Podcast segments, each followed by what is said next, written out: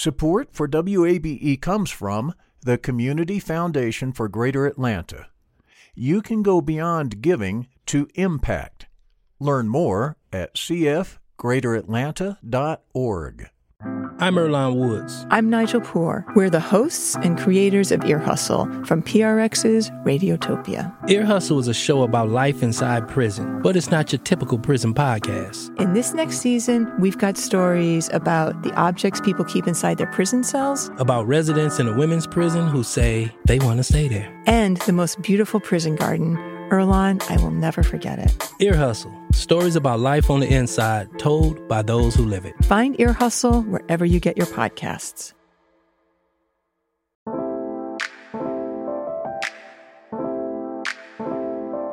Closer Look continues now here on 90.1 WABE, Atlanta's choice for NPR. I'm Rose Scott. Georgia is now officially partially open for some businesses. Hair salons, barbers, tattoo parlors, bowling alleys, and massage spas, well, they all were allowed to open on Friday. And starting this day, perhaps your favorite neighborhood restaurant is back to dine in, and if you can find one, a movie theater, as long as proper social distancing and hygiene precautions are followed. Now, some employees will return to their jobs that were once shuttered due to the COVID 19 pandemic. Still, we've heard from many of you with questions regarding unemployment benefits. We asked you to send in your questions, and Georgia's Department of Labor Commissioner Mark Butler agreed to join Closer Look to address the questions and concerns. So, Commissioner Butler, thank you for taking the time. I really appreciate it. Sure. Thanks for having me on. And before we begin, I want to inform our listeners of a few terms we'll be discussing that they may not be familiar with. They might hear PUA, which is the Pandemic Unemployment Assistance, and UI, of course, which is unemployment income. So let's get to the questions. Our first question is pretty timely. It comes from a listener. And he writes, Can I refuse to go back to work because I still think there's a health risk and stay on unemployment? Well, that's going to be one of those kind of things you need to work out with your employer, especially if your employer filed for you. Now, there are some list of reasons in which you know you can still, uh, or that's allowed to be, uh, you, where you can still allow you to get unemployment. And some of those are going to be that you know you have a medical condition, uh, the advice of the doctor, you're still supposed to be quarantining, uh, or if you're over the age of 60, uh, or if you live with somebody uh, that uh, see, that's under those two categories. And also, uh, if you have school age children uh, that are not in school right now and there's no uh, child care available, all of those are allowable reasons uh, under the rules during COVID 19 uh, in which you can still receive uh, unemployment. And your employer, if they've been filing for you, they should, you know, if they're a good employer, they should cooperate with you and, and, and work with you and keep filing for you and not make you have to go out and do an individual claim on your own. Uh, we are working on a process uh, right now to make it easier uh, to switch over from employer to individual, uh, something that never had existed before because there was never a need for it before. Mm-hmm. Uh, and so, if that if that need arises, we're going to have that available. Uh, but you know, employers, I would strongly suggest you work. Like I, I called a couple of employers over the weekend that there was some confusion on. They had some mm-hmm. people, and I explained to them the process, how it works, and how they can you know, uh, because they were under the impression that they were told to open up and they told their employees to come back that they had to immediately stop unemployment. That is not true, um, and nor is it in anywhere on our website in anything that we've sent out that that's the case. Matter of fact, you can actually call back employees right now, especially if they're at reduced wages. Mm-hmm. Uh, now we're not looking at the hours anymore. So people say, well, what if it's part time? What if my hours been reduced? We're not looking at that. We're just looking at the amount of money that you're bringing home uh, and you can actually still collect unemployment and be going to work at the same time, as long as uh, the amount of money you're making a week does not exceed uh, your uh, of three hundred dollars plus your benefit amount you're getting from the state. As long as you're under that number by at least a dollar, mm-hmm. then you can actually still uh, at least receive uh, some uh, state unemployment and the federal and we built that system or, or, we actually made changes to the system at the very beginning of this so that could be the case when things started opening back up. And commissioner i want you to repeat that again because i know there was a lot of confusion uh, so i'm just going to ask you to repeat that again for our listeners. Okay so you can and i mean there's a lot of misinformation especially out there on social media where we have a lot of people who fancy themselves as experts right now. But here's you're hearing it from me And so you can, if you if you're going back to work or if your employer is opening back up, either if you're filing on your own or if they're doing it for you, you can still collect unemployment for a period of time while you're still earning wages. We have increased the exemption amount of wages up to $300. Okay. So just try to make it as simple as I possibly can. As long as your weekly pay, mm-hmm. not biweekly, not monthly, your weekly pay does not exceed the $300 exemption plus whatever you were granted in weekly benefits from the state. Mm-hmm. All right. As long as it doesn't exceed that and you're getting at least $1 of benefit from us, then you'll still uh, be qualified for the 600. So uh, from the feds, which is totally separate. All right. So, I mean, it's a pretty simple formula. Mm-hmm. Just take a look at whatever you got from us, and it says, okay, let's say you know, if your weekly benefit is three hundred dollars from us, let's just say for argument's sake that it is, and and you basically can make um, five hundred ninety nine dollars because mm-hmm. that number does not exceed three hundred plus um, your uh, uh, your weekly benefit amount. For those that were concerned about, well, does that include that extra six hundred dollars coming from the federal government, or is that something totally different? No, that that does not go into the math right there. The qualification for the 600 has to do with whether or not you're receiving any state unemployment.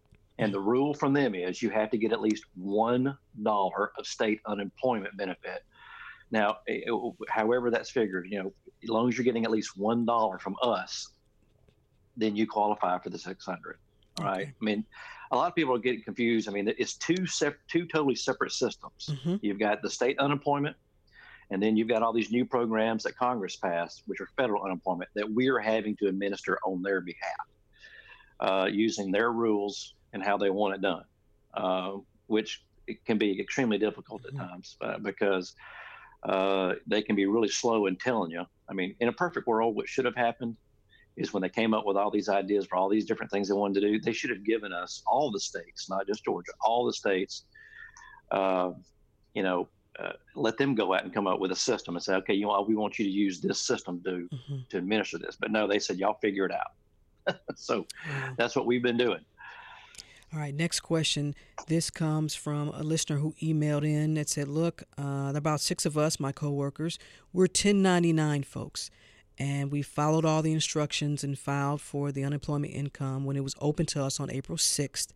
Then we were told to wait until the 22nd and would start receiving invites to apply for the PUA. Again, that's the Pandemic Unemployment Assistance. I've never received a second email it says it's still being processed and to wait 48 hours. It's now been two weeks. What should I do to get this process going? Well, I mean, I can tell you that there's a probably a good chance that that person who sent you that message probably got their claim processed over the weekend. Okay. Uh, some of the auto processing that we had been doing uh, that really speeds up processing of claims, we had to put that on hold uh, last week uh, for the first half of the week because we were using all of our programmers uh, to finish up this new uh, PUA system for the self-employeds. Uh, I mean, I can't say enough good things about our programmers to be able to build the system mm-hmm. Uh, and get it up and running as quickly as they did. Uh, and it's a brand new system. Um, you know, basically they did it in two two and a half weeks, and this is something that should have taken six to eight months. Then with another month worth of testing. Uh, and they're continuing to make changes to that system and, and, enhancements because there's going to be bugs in it because it didn't exist mm-hmm. or this type of unemployment did not exist uh, until Congress passed it and the U.S. Department of Labor gave us the rules, uh, which we didn't really get those rules totally finished up until about a week and a half ago. And, and they keep coming back with different things. Matter of fact, we're supposed to be having a call with them tomorrow about something else that they mm-hmm. want to do, but uh, it's always a moving target with them. Uh, but uh, if you know if if if the end of today or, or the end of Monday uh, rolls past uh, and their claim hasn't been processed, then we need to find out who those individuals are and get in touch with them because it should have been processed by now. And something else may be holding up, maybe an incomplete um, sure. application uh, something was left off and it's hanging out there because we have seen uh, some cases where that where somebody thought they finished the application but they left mm-hmm. something off and now it's hanging out there incomplete. And Commissioner, if you want, with the approval of the emailer, we will forward that information to you. This comes from Angela, who writes Commissioner, I'm able to ascertain from the department's automated system my claim balance, number of weeks for which I am eligible, and the ability to request weekly payments. However, it also directs me to call the the Career Center, which is located on Phoenix Boulevard in College Park, in order to ascertain why my payments have yet to start. But she says, when I call the Career Center, obviously it's closed due to the pandemic. What can I do? Well, first of all, none of our career centers are actually closed. They're really? just not open to the public, and that's done to uh, minimize large crowds in there that would be close quarters mm-hmm. along with our staff, which would really increase the likelihood of somebody getting infected and, and causing uh, spreading of, of the virus. Uh, so they're still working back there. Uh, the problem with getting through a lot to a lot of our career centers, and some people are getting even messages saying, um, you know, that the phone's been disconnected. It actually has, and some people said, "Well, I'm calling, and as soon as they pick up, they're hanging up on me." That's not true either. What is happening is there's so many calls that are coming in to the career centers uh, that it's actually jamming up the digital phone system to the point to where after it rings so many times, it just stops. Okay, mm-hmm. nobody actually picked up and hung up. Uh, it just uh, the phone system just cuts it off after so many rings, uh, and there's uh, due to you know a million people filing in four weeks' time mm-hmm. uh, there is no way you can add enough phone lines or enough people answering the phone to keep up with the call volume. I so, mean, there's just it's it's a it's a physical impossibility.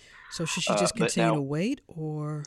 Well, I mean, it kind of depends on the situation. Now, I mean, mm-hmm. without seeing the person's uh, screen and, and mm-hmm. where they are in the process, you know, if they've if if they started their claim, you know, way back in uh, first part of March and they still haven't received payment, then there's probably something wrong with the the claim. It could be a hold because of uh, an ID hold or something like that, mm-hmm. where maybe the Social Security number is not matching with the name or the driver's license not matching with the uh, the name, uh, and then we do need to get in touch with that mm-hmm. person. And right now, we're using a lot of different methods to get in touch with people, whether mm-hmm. it's social media, email, obviously the phones. You know, sometimes you can get through, but it is difficult. We know it is.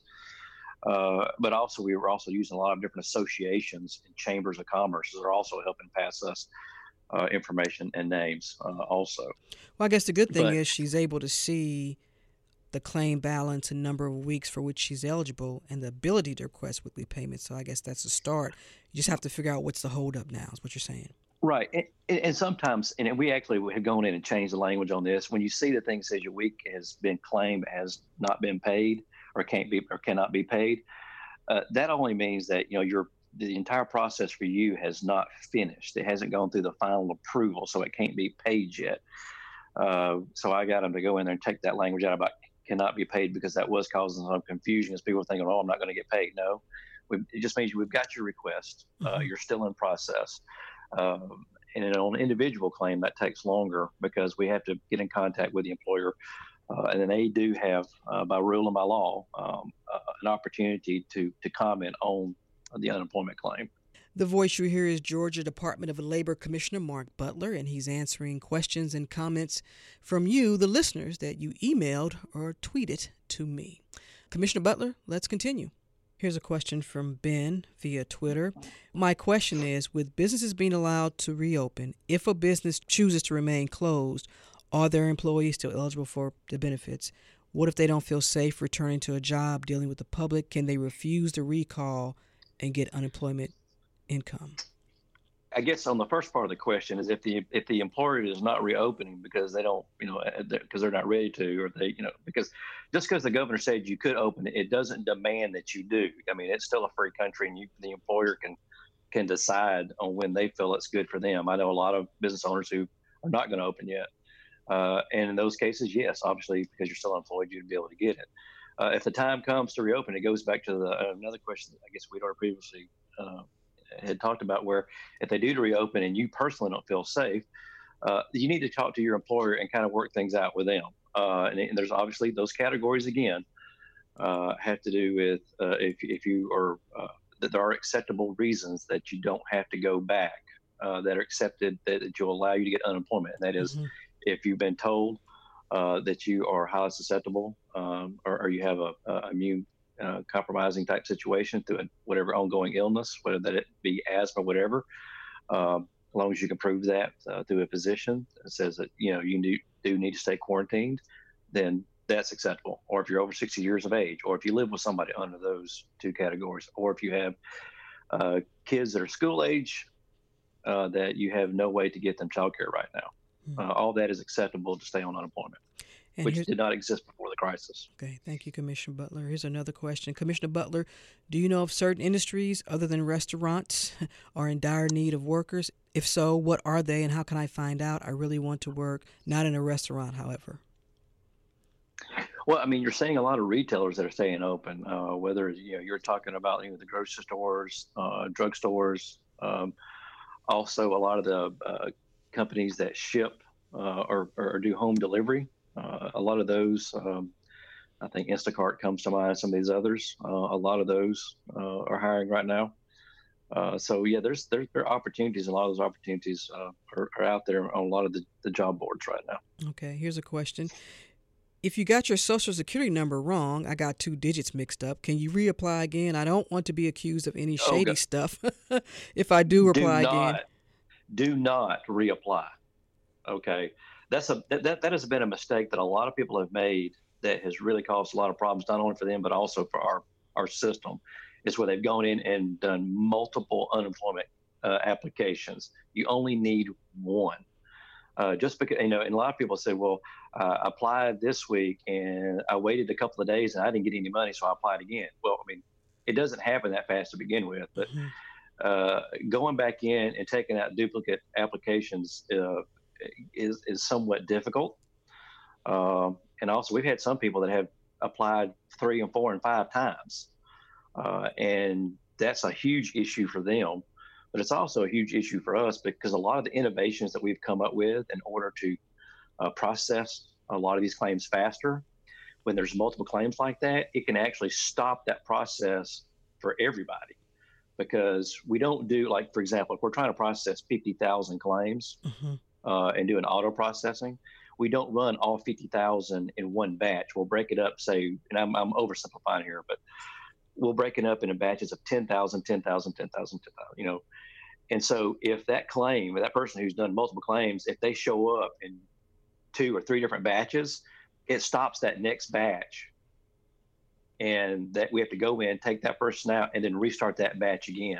And this is the kind of work that we're doing overnight while everybody's sleeping mm-hmm. and our computer folks are not sleeping.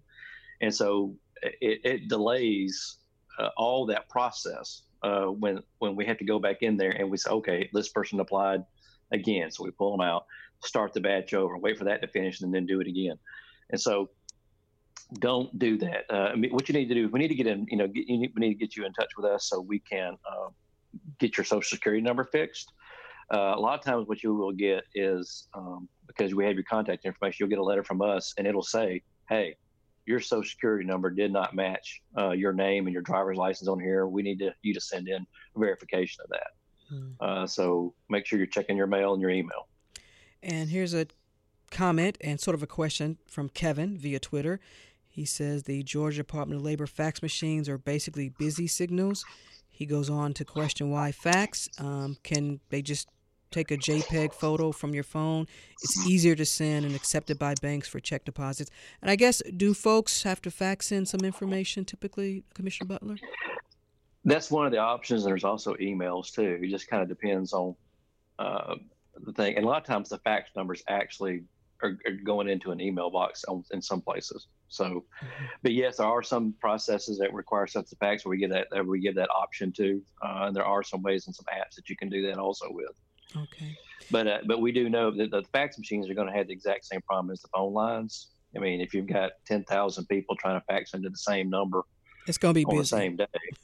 Yeah, I mean, it it, it, it is. I mean, you know, I, I wish we could all of a sudden poof magically come up with, you know, twenty thousand phone lines and twenty thousand people that knew how to answer everybody's questions, you know, overnight. But it's not something that you can really do. Uh, it's just like you know, uh, we are adding capacity with some vendors uh, for some processes. Uh, mm-hmm. But the truth of the matter is, you know, if you add, a, uh, if you go hire a call center and add 500 phone lines, you know, first of all, with the volume of calls we're seeing in Georgia, that's really not going to make that big of a dent. But you're also going to get in touch with somebody who really can't answer your questions either, mm-hmm. uh, because it takes a while to train somebody to do this process. It's it's not easy, and plus they also have to go through a federal background check in order to do this. You don't want just anybody uh, going through these documentation mm-hmm. because it has a lot of very sensitive information about you, you know, where you live, your social security, how much you make, all that kind of stuff.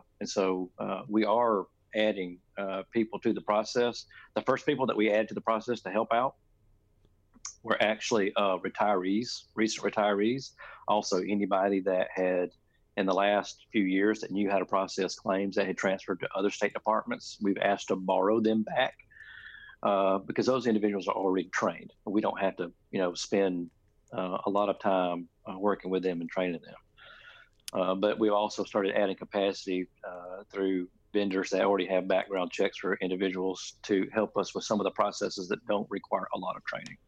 Now, here is a question from Leah. My employer filed for unemployment for my behalf in late March. I have a limited work history and I should qualify for the PUA, again, the Pandemic Unemployment Assistance. Um, what can I expect to get a PUA application or any information to help me get assistance? Well, we started uh, sending out the emails on the 22nd, and we had a uh, the initial list of people that were pre-qualified was roughly about 300,000 people, and we did not send all of those people an email at the same time. And mm-hmm. the reason for that is because if you send out 300,000 emails at, say, you know, nine o'clock on the 22nd, then at 10 o'clock, you're going to have 300,000 people applying all at once, in which would cause a probably a system crash.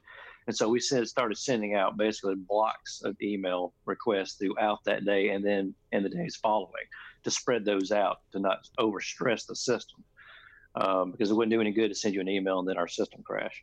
Hmm. Uh, and so after the initial ones were sent out, we're continually sweeping our system for people who've applied or their employer has applied for them.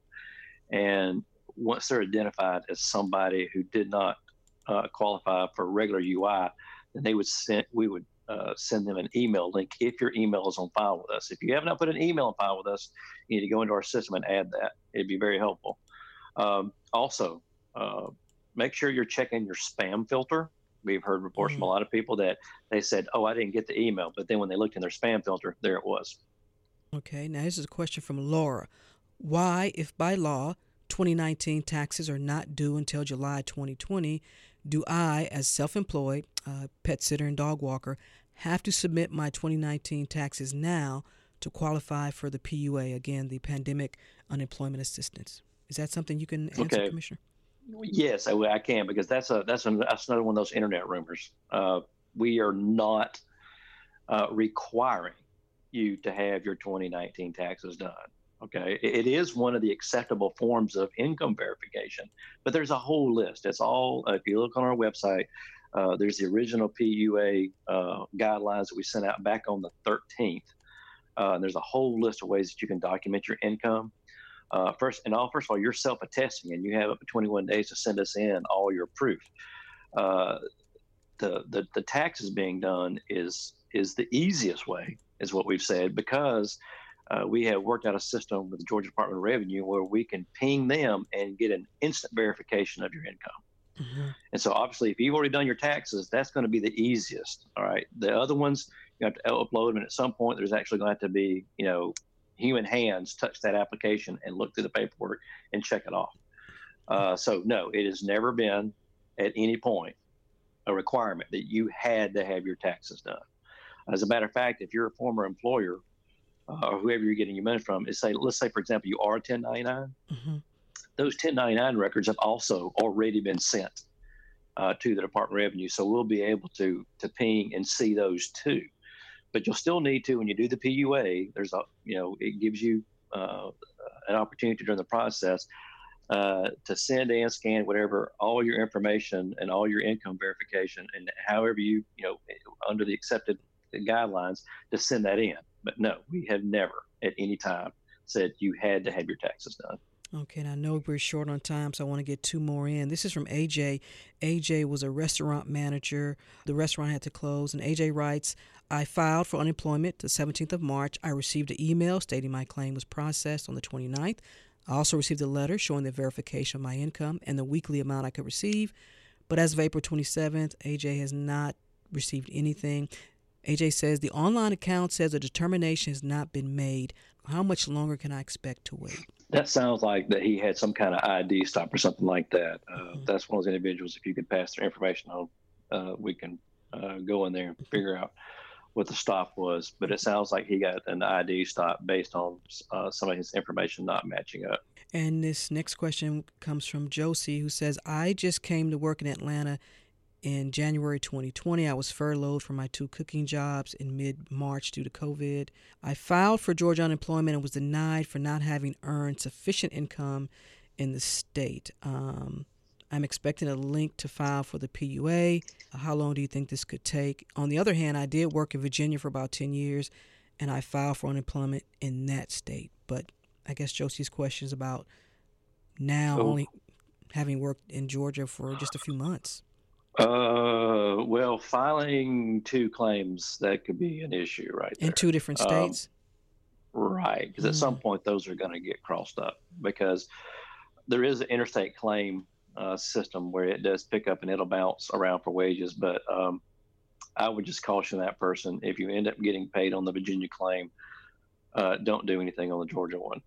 Just stop that process. Yeah, you don't want to get yourself in trouble uh, with running two different claims at the same time. And Commissioner, um, go ahead. Uh, but but uh, but yes, I mean he under Georgia, if you know he didn't have enough wages, he would qualify for the PUA, and he should expect a link. And also, if he hasn't gotten one yet, I would it goes back to the check your spam filter. Commissioner, our final question. Someone is asking about the debit card. Should I be expecting a debit card, even though I've put my direct deposit information online? How can someone claim benefits also for previous weeks not highlighted on the online system? Let's answer the debit card uh, question first. Well, I guess it kind of depends. I didn't need more, a little bit more information on that mm-hmm. question because if they filed individually and they put in uh, their uh, debit card information as an individual when they filed, then no, they would not receive a debit card mm-hmm. uh, because it would they, the system would not request one. Um, so, uh, but now if their if their employer filed for them and the employer did not find, did not uh, tell them in a timely manner mm-hmm. that they had filed, uh, then their first payment would be on the debit card, and then after that, uh, if they have gone into the system and put their uh, information in, then the rest of it should go direct deposit. And what was the second half of the question? How can someone claim benefits for previous weeks not highlighted on the online system? When they started their claim, they should have claimed the weeks that that they were out of work, and so it should be on there. And so, uh, and, and, unless it's somebody that's PUA, because uh, the PUA, we were going to um, uh, use the current claim system for the PUA claims also, but we found mm-hmm. that it was going to be much easier and much faster uh, to document uh, with a separate um, uh, weekly claim system. And so we've asked all those that are on PUA to claim on that system instead of the regular one, um, in which in that case they would put in all the weeks, even the ones that they had previously certified for on the old system, put all of them in there. Hmm. Uh, I don't know if that answers that question because that I would, uh, I'm not sure if that person what they're saying is they forgot or they missed some weeks they should have claimed mm-hmm. and want to go back. Um, in that case, uh, they may need to get in touch with us because uh, if they did an individual claim and they started their claim at the wrong date, then that would have to be something that had to be manually adjusted. You can't do that online. And Commissioner Butler, as we wrap up, I know we talked about a lot. Was there any question or concern that you were expecting to get that maybe we didn't cover that you want to address because there's been so much maybe misinformation out there? I know you covered the $300 extra, but is there anything else? Well, there's also one thing uh, uh, we have discovered uh, because you know we also have the federal extended benefits that are kicking in, and we're having to, to build that into our system. Also, some people uh, who would qualify for that system are also getting the PUA link, uh, and we're saying go ahead and fill out the PUA because we have found a way where we can actually, uh, even though you're applying for, it looks like you're applying for the wrong thing. Uh, we are we have discovered in this process after we started sending these out that we can actually uh, capture information and then we can go in later and and switch you over to the other program. And it really doesn't mean any any difference to you because you want your money and you want it as quickly as possible. So if you're one of those individuals who have exhausted your regular state benefits and you've got the PUA application, go ahead and do it. Uh, because how we've got, I mean, we we will fix it all on the back end because really it's going to be the same money from the same source, mm-hmm. and the big issue is just the accounting part that we have to give back to the feds, and we will be able to do that later on. We we found a way to to do that. Not everybody in that situation is going to get that, but if you did, go ahead. Georgia Department of Labor Commissioner Mark Butler, thank you so much for agreeing to take our listeners' questions and comments. Right, thanks.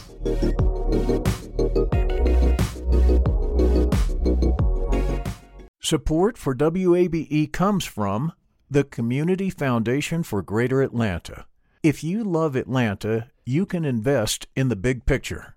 Learn more at CF greateratlanta.org. The field of mental health counseling is growing rapidly, and Richmont Graduate University can equip you with everything you need as a licensed professional counselor while integrating your faith into your clinical practice. Programs are offered in Atlanta, Chattanooga, and online. Apply today at richmont.edu. That's R I C H M O N T.edu.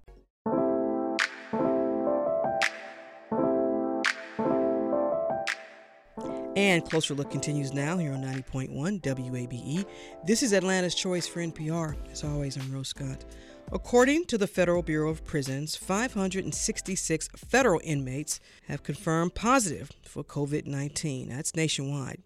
24 inmates have died, and 248 have recovered. Now, this is data that was released earlier in the week. It's interesting because last month, in an opinion piece for the New York Times, Dr. Amanda Klonsky, an advocate for prisoners' rights, wrote, quote, If you think a cruise ship is a dangerous place to be during a pandemic, consider America's jails and prisons. The new coronavirus spreads at its quickest in closed environments. Close quote. So right now, there are approximately 2.3 million people serving sentences in the U.S.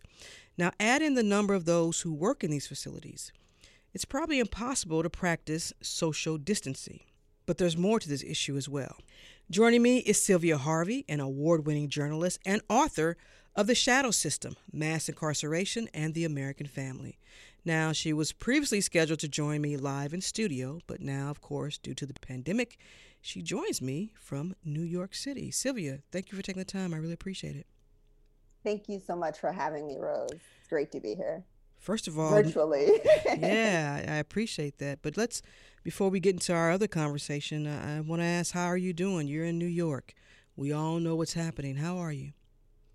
You know, I'm I'm doing okay. I, I'd say that I'm surviving. I'd say that I am blessed that I haven't directly been impacted or any close families, but just family members. But just to see what's happening to this city um, is devastating. To see the number of people that uh, have succumbed to the virus, to just the way things have shifted. It's it's scary. It's mm-hmm. scary, but you know, as they say, we're New York tough, and uh, we're surviving and doing the best that we can to come out of this.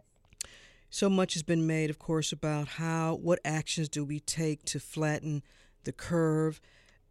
And I guess when we talk about the nation's prisons and jails and other and detention centers, uh, do you think early on that maybe not much was paid attention to having a plan for these type of facilities and, and dealing with this pandemic? Yeah, I think that that's exactly right. Um, the problem is that people that are uh, in our nation's jails and prisons uh, to a large degree have been considered our nation's throwaways. So we haven't been thinking fully as a nation how do we make sure that they also are taken care of? How do we make sure that we put proper protocol in place to ensure that they are healthy, right? We're thinking about people that are uh, in jails, right? We have 740,000 people in jail on any given day. And this is, you know, something that you go in, you could stay for three days, you could stay for a month, you come out, and it's just it's just moving and moving and moving. And when you think about the close quarters, it's nearly impossible to social distance.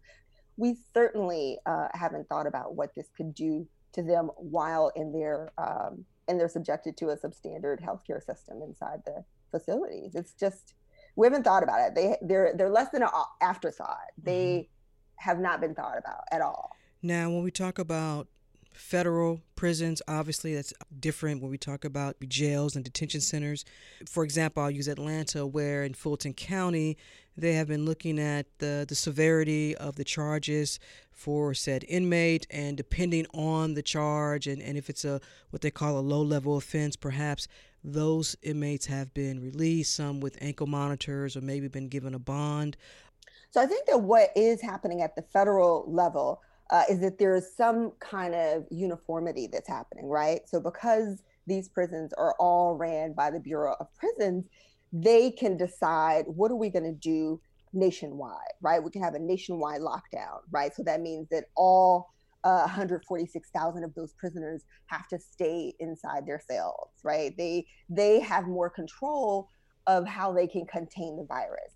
But one of the big problems is what we're doing or not doing at the state level, right? Mm-hmm. So all states, facilities, the jails, the prisons in these different states have their own regulations. So they're taking different steps, right? So some of these states are doing something, right? And it's, it's being very helpful. They're releasing incarcerated people they're trying to reduce the size of their population, mm-hmm. right? So some local governments are suspending jail time for technical violations. They're reducing or stopping arrests for low level offenses. We're seeing at the state level some elderly, vulnerable prisoners uh, being released, right? Pretrial detainees. Um, that we have 555,000 people being held um, pre-trial, meaning that they haven't been convicted of a crime, mm-hmm. but we're holding them. So if they're being held because they can't afford the $400 bail to get out and then return for their court date, they're putting themselves at this huge risk, right? So some local governments are saying, hey, let's let out some of these pretrial detainees. Let's let them go and they can come back when it's time for them uh, to go to trial. People that are serving misdemeanor sentences, they're also letting some of them go for family members who aren't able now to come visit someone, that has a, an, an emotional effect on the inmate. Yeah, it has a huge a huge emotional impact, right? If we just think about how difficult it is for us not to be able to have dinner with our loved ones or meet with our friends or anything like that, it's just compounded when we think about people that um, have loved ones that are incarcerated. So you're not able to meet face to face. So that generally means the second best thing is to talk on the phone, mm-hmm. right? And it's not like they can talk on the phone in the way that we can, right? We communication is nearly free or at least low cost for us. We have access to services like Zoom, which is mm-hmm. now really popular, and Skype. But for families of the incarcerated, those phone calls and video calls and emails are expensive We've got hundreds of counties that continue to charge 15 to $18 for a 15 minute phone call, mm-hmm. right? So let's imagine if you're in one of those counties where if you want to talk to your dad that's in prison, or you want to talk to your son, or you want to talk to your wife, you have to spend up to $15 to talk to them for 15 minutes. In Mississippi, where one of my families from the book is located, it's $6.99 for a video visit, right? So, what does it mean to have to spend that amount of money just to stay in touch because you can't go in person? Speaking of families, Sylvia, and that's the approach you take in your book, The Shadow System. And first of all, I want to back up though. Tell me about your dad and, and how he's doing. So my dad is my dad is doing very well. Um, my dad served 27 years uh, in California prisons, and in 2012, uh, he came home, you know, and I won't just say came home because obviously uh, there was a lot of work put into that, mm-hmm. but I was able to learn things that I didn't know about the parole board. I was able to sort of arm myself with the information necessary to get him an attorney and make sure that you know he he was able to come home made sure things uh, were not used against him during his hearing um, and he's been home since 2012. He did his five years on parole, and now he's off, so he can go anywhere in the world. Um, and you know, it's it's been amazing. I have to say, it's been mm-hmm. amazing, and he's certainly um, a big a big inspiration for why I think that these stories of so many families are so important. Your dad's story, your dad's journey, your journey with your dad after losing your mom, was that a big reason for you writing the book, The Shadow System? Yeah, that's one of the questions that I always have to sit and think a bit about, right? I do say that had I not been a child of an incarcerated parent, right? Had my father not served 27 years in prison, would I be where I am today? Um, and I can't say for sure, right? I think that he has given me insight into the mass injustice that's happening, right? So through his experiences, I've been able to see what happens at the local level, what happens at the state level, what happens, you know, in terms of costs, in terms of how families are exploited, how the child welfare system can be involved. I think that being in this position has given me insight into what's happening to so many families. How did you come up with, or what was your process for the stories, the families, the stories that you're telling in the shadow system? I don't want to give too much away to our listeners. You know what I what I thought was really important was to focus on uh, families that were experiencing very severe aspects of our criminal justice system, and not just severe in the sense of um, being incarcerated, right? But what are you incarcerated for and how much time? I think that we pay a lot of attention, which rightfully so, to people that have been sentenced for uh, drug crimes, right? We know that there's a huge disparity in the number of people that are incarcerated for drug crimes and the sentencing um, disparity between people of color, mm-hmm. right, and white people, right? We know black people, brown people are incarcerated at a significantly higher rate when it comes to drug crimes, right? At one point, it was 100 to 1 um, for crack cocaine versus powder cocaine. But over 50% of our state prison population are people that are incarcerated for uh, serious offenses. So, what does it mean to be convicted of murder? right? So for me, mm. it was important to think about families that were impacted by very serious crimes to some degree. So the young man that I feature in Florida is 20 years old when he's convicted. Mm-hmm. He's convicted of um, first degree murder and he's sentenced to life without the possibility of parole. So the question is, why are you sentenced to life without the possibility of parole? But also how you got to a point where you are convicted of such a crime. And for me, that means I have to go back and look at his life. I have to go back and see what his mother did or did not do. Was his father present? What kind of job did his mother have? Mm-hmm. Was she working two jobs? Was she not able to stay present in his life and to go to you know work to make sure that she was able to take care of him what happened when he was at school when he got into a fight instead mm-hmm. of being taken to the principal's office you are arrested as a juvenile. And what does it mean to be arrested as a juvenile and then to be funneled into this system, right? So at that point, I'm looking at the school to prison pipeline. So there are all these threads that make up a person's story. So we mm-hmm. can just say, hey, here's this person that is a murderer.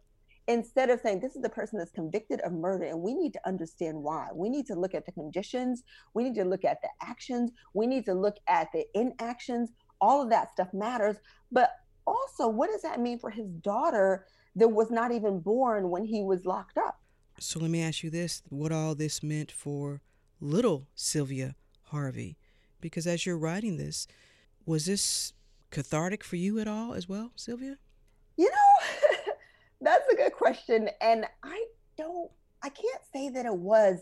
I found myself to a huge degree being very angry because I saw the same things happening. I was just, I was stunned by the level of inequity that I saw. I just, I could not believe that it was still happening, right? So wasn't like, hey, I'm able to get this out and it's over. It's like, no, this has only gotten worse. And I will say that there was only one part of the book where I felt like, what am I doing? And I couldn't really write uh, one of the chapters. It was kind of the ending chapter. Mm-hmm. And as you mentioned, I think it was personal because this was a chapter where I was talking about the eight year old girl mm-hmm. and the mm-hmm. idea this eight year old girl doesn't know that her father is convicted of murder and that he is sentenced to essentially die in prison.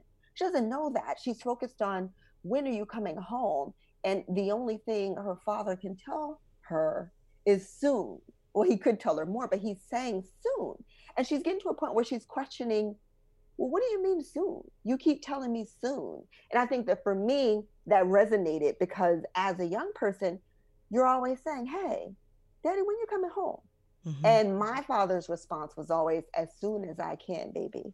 Right. And that meant as soon as he can. Maybe that's never, but you don't know that as a young person. So I think that at least one chapter, I stopped and I called my dad and I was just like, I can't write this. And I was crying. And he essentially talked me through and he said, step back, right? Like, let's think about the story. Let's mm-hmm. think about what's happening.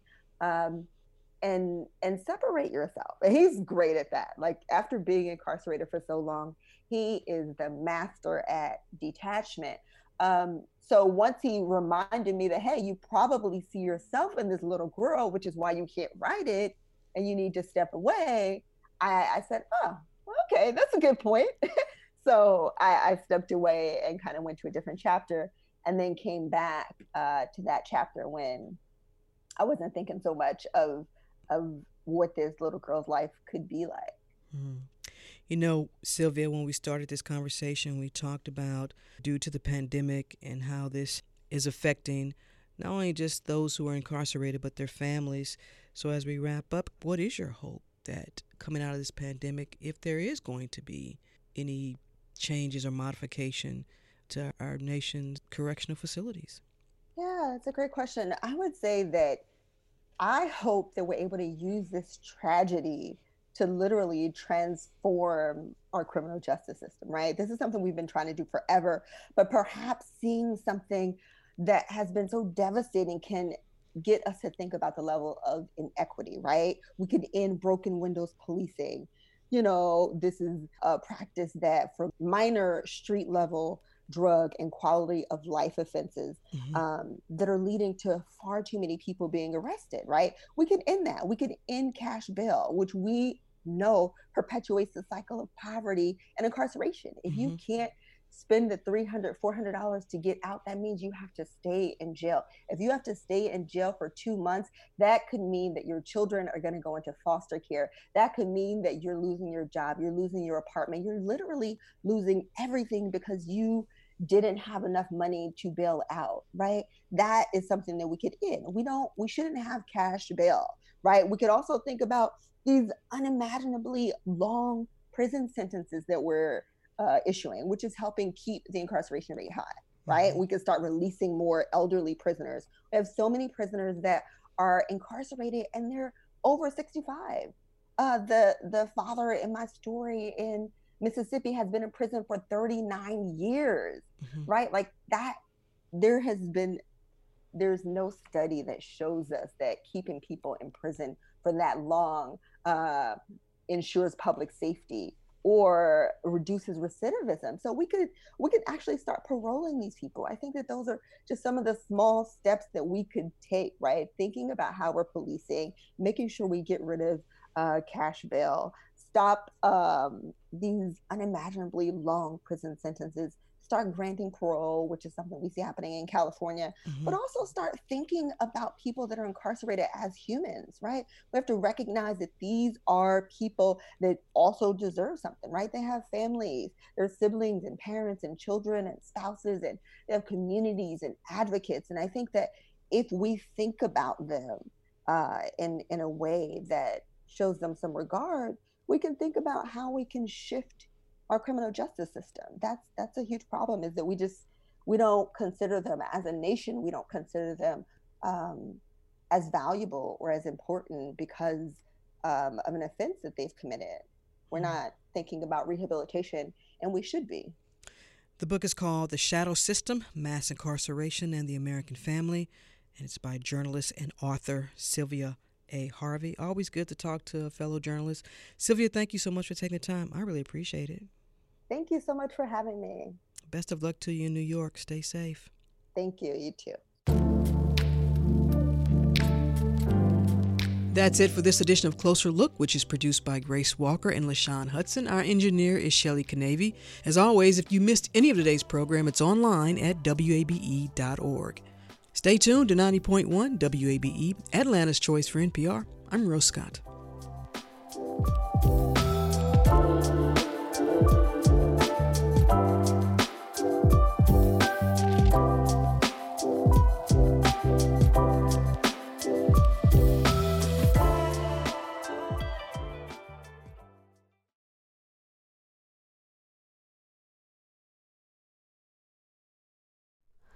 Hi, it's Terry Gross, the host of Fresh Air.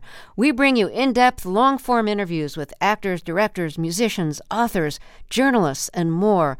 Listen to our Peabody Award winning Fresh Air podcast from WHYY and NPR.